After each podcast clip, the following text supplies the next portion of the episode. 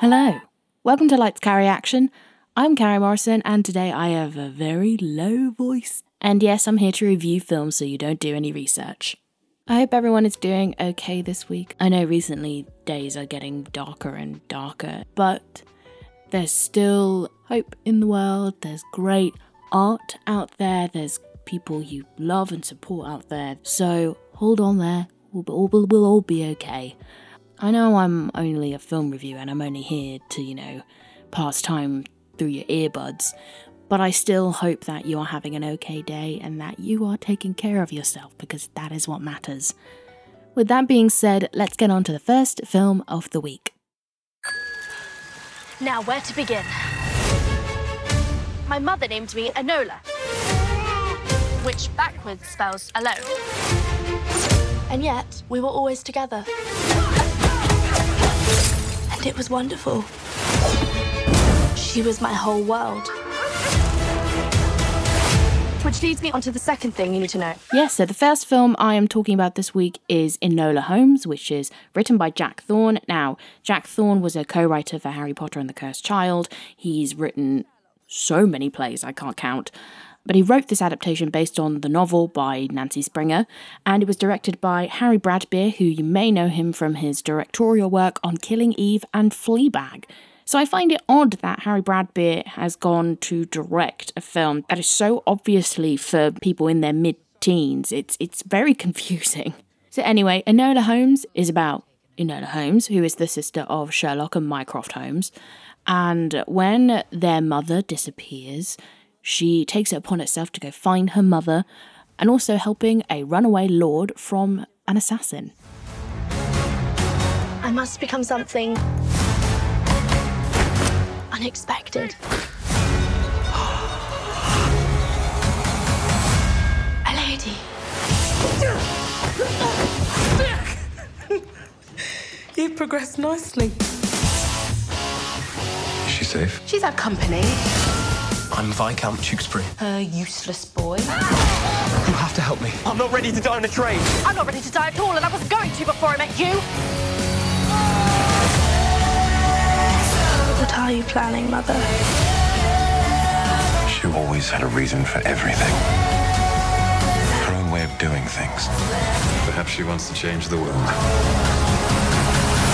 Perhaps it's a world that needs changing. Now, I'm going to say this is the first time I've ever watched a film where I felt old. because I'm 23, right? But I'm watching this film and it's so clearly not for me. It is for people in their mid to late teens. It is entertaining and I think it definitely hits the target audience that it wants. This is one of those films where Netflix just brought in all their stars that they can muster. They've got Millie Bobby Brown from Stranger Things, who also produced this film. You've got Louis Partridge, who's from the Netflix series Medici, and you've got Henry Cavill from The Witcher. You've got Helena Bonham Carter from The Crown. It just seemed like they all called in their famous A-list Netflix stars and called them in for favors for this film. I really like the score, which was done by Daniel Pemberton, and I think the way it's written and the way it's been directed, it is a perfectly well made teen mystery film, and I bet £50 that there's going to be a sequel of this within three years. There's going to be another one. We'll see what happens, but I'm, I'm putting that money on the line here right now. Millie Bobby Brown obviously is very passionate about this project and she produced it and also stars in it. I feel like she's okay and she's playing the role with such vigor, but I didn't feel that she was completely transformative. Henry Cavill, I really feel was miscast for this film. I know this is meant to be a kind of diluted, gritty crime film for teenagers, but Sherlock is meant to be like this complete sociopath and this complete fountain of knowledge. But it just seemed that Sherlock was just this really gentle, introverted person who was apolitical, which I don't think Sherlock actually is. Seeing Henry Cavill's performance, I kind of just felt either he misinterpreted the original text or Nancy Springer's version of the Sherlock Holmes universe is so diluted to the point where it's just kind of borrowing the names rather than actually being immersed in the world but making it for teenagers. I really liked Sam Claflin as Mycroft. I actually did not recognize him at all. He completely embodied that really misogynistic, gross human being, like filled with a sense of entitlement and privilege. I could tell that throughout the whole film they were trying to address an issue of people feeling like right now their futures are laid out for them and it feels like there's no other possible way of trying to make a future for ourselves. And it's especially uplifting message right now to young people saying that it may look like your path is planned out for you because of such limited choices, but there is that hope that you can make that future for yourself, which I think is a very important message to bring out at the moment.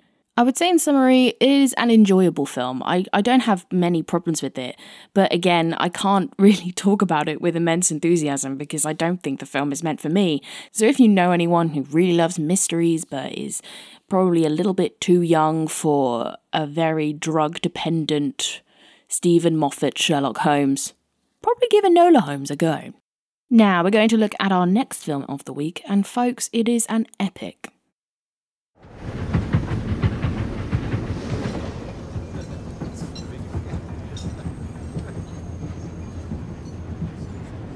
You know, there is something about that tangle of strangers, pressed together for days with nothing in common but the need to go from one place to another and never see each other again.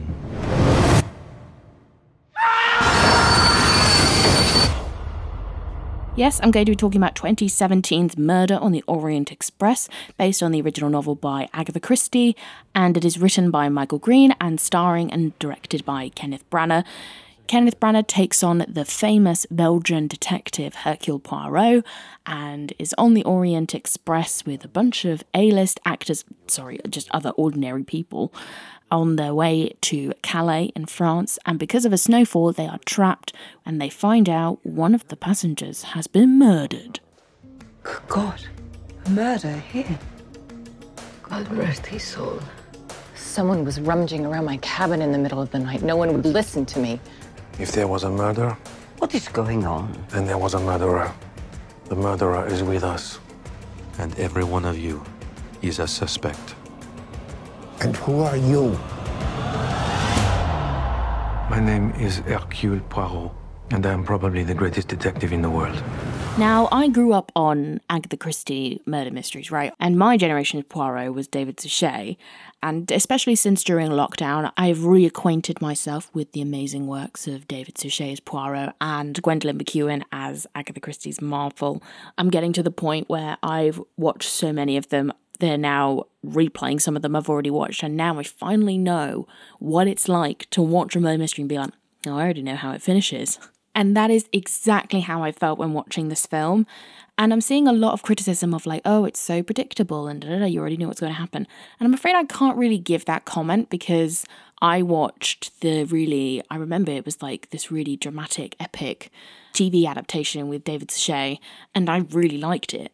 So, because I already knew what was going to happen, I was more enjoying it for the details, even if I've never watched this film before, particularly.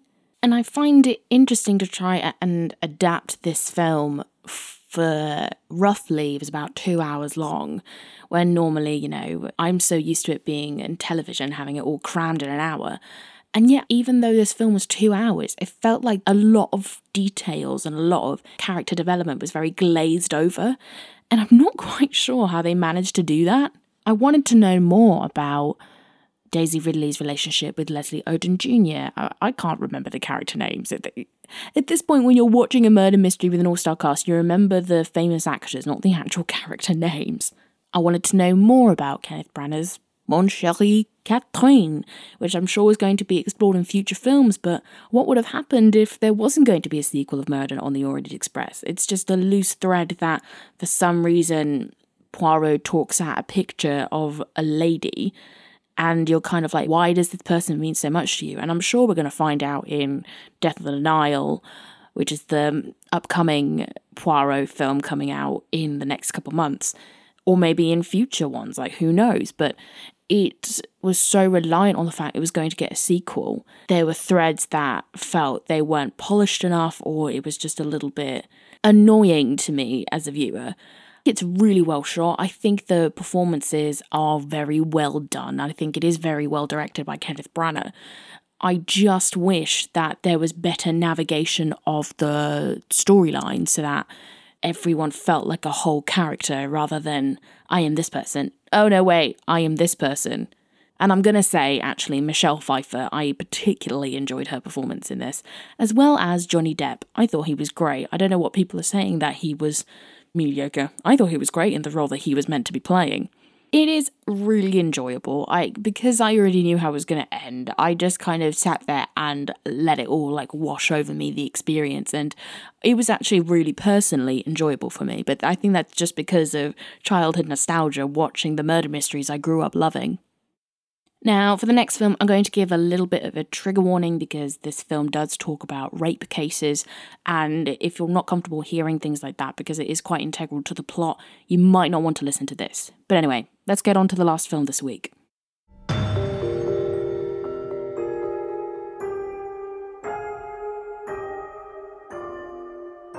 어이 서울 촌놈! 왜? 야 뭐하러 왔어? 이 총구석에 범인 잡으러 Now we're on to our last film of the week, which is Memories of Murder, which was co-written and directed by director Bong Joon-ho, released in 2003. It's set in 1986. It starts with the first case of a woman being raped and murdered, and you realize that the local detectives are kind of out of their depth. And then a detective from Seoul comes in to help investigate on the case, and you can see the spirals getting crazier and crazier, and you see them getting more and more corrupt.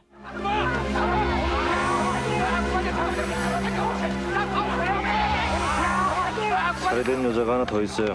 아직 시체가 안 나와서 그렇지. 두 달 전 7월 18일 실종됐습니다. 참내 나또 누구라고 독고 현순 걔 나랑 잘 안 돼. 그, 이 동네에서 현수이 제 모르면 간첩이에요? 기찻길 옆에 근원에서 먹을 양숙이 먹을 You might know the name director Bong Joon-ho fairly recently because he is the writer and director of the Oscar-winning film for Best Picture and Best Foreign Film, Parasite. and Parasite's absolutely amazing. I thought that was an example of a perfect film. I hadn't seen anything like it, and if you haven't watched it, ignore the two inch barrier that director Bong Joon Ho calls it.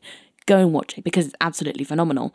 Memories of Murder definitely has the threads leading up to Parasite. It is a really well scripted film, and you kind of have to bear in mind the context because it was made in 2003. So there are some problematic language and scenes in terms of how they depict disabled people and the way they treat women. But if we're looking at the way director Bong Joon Ho develops relationships and how the plot develops, it is very well made. And it was so fascinating to see it develop, ending in a climax that is truly gripping and you kind of are with the characters not having any clue how this was going to end because we realised that all of us in this case was just out of their depth. I particularly liked Kim Sang Kyung's performance as Seo Tae Yoon, who was the detective from Seoul coming to help with the investigation. He positioned himself above the local detectives, which was Park Dooman, who is played by Song Kang Ho, and also the character Cho Yong Koo, who is played by Kim Roi-ha and you saw these local detectives essentially torturing uh, suspects into giving false confessions, and you saw Seo Tae-yoon's build-up of eventually being so warped and twisted by this case that he becomes part of the problem, and you can see how toxic and awful like being a detective for these kind of cases is. And it was really gripping because of that. And I wanted to know how it was going to end. I wanted to know who did it. But ultimately, it wasn't about who was the serial murderer and a serial rapist. It was about how there's such corruption in the South Korean police force that hasn't been addressed properly. And I felt it was a particularly brilliant crime drama, and I would highly recommend it if anyone is interested. Now, that's all the time I had for this week. If I'm going to recommend a film to you, if you want a particularly good thinking piece, I would definitely recommend Memories of Murder because I think the ending is particularly spectacular and very thought provoking. But if you just want a nice evening entertainment, I would recommend more Murder on the Orient Express. But thank you so much for listening. Please do rate and review this podcast wherever you get your podcasts. It'd be massively appreciated. And you can follow the podcast development on Instagram at Carimo Media. And also you can follow my personal social media at Carimo97 on Twitter and Instagram. But for the time being, thank you everyone so much for listening. Take care, stay safe.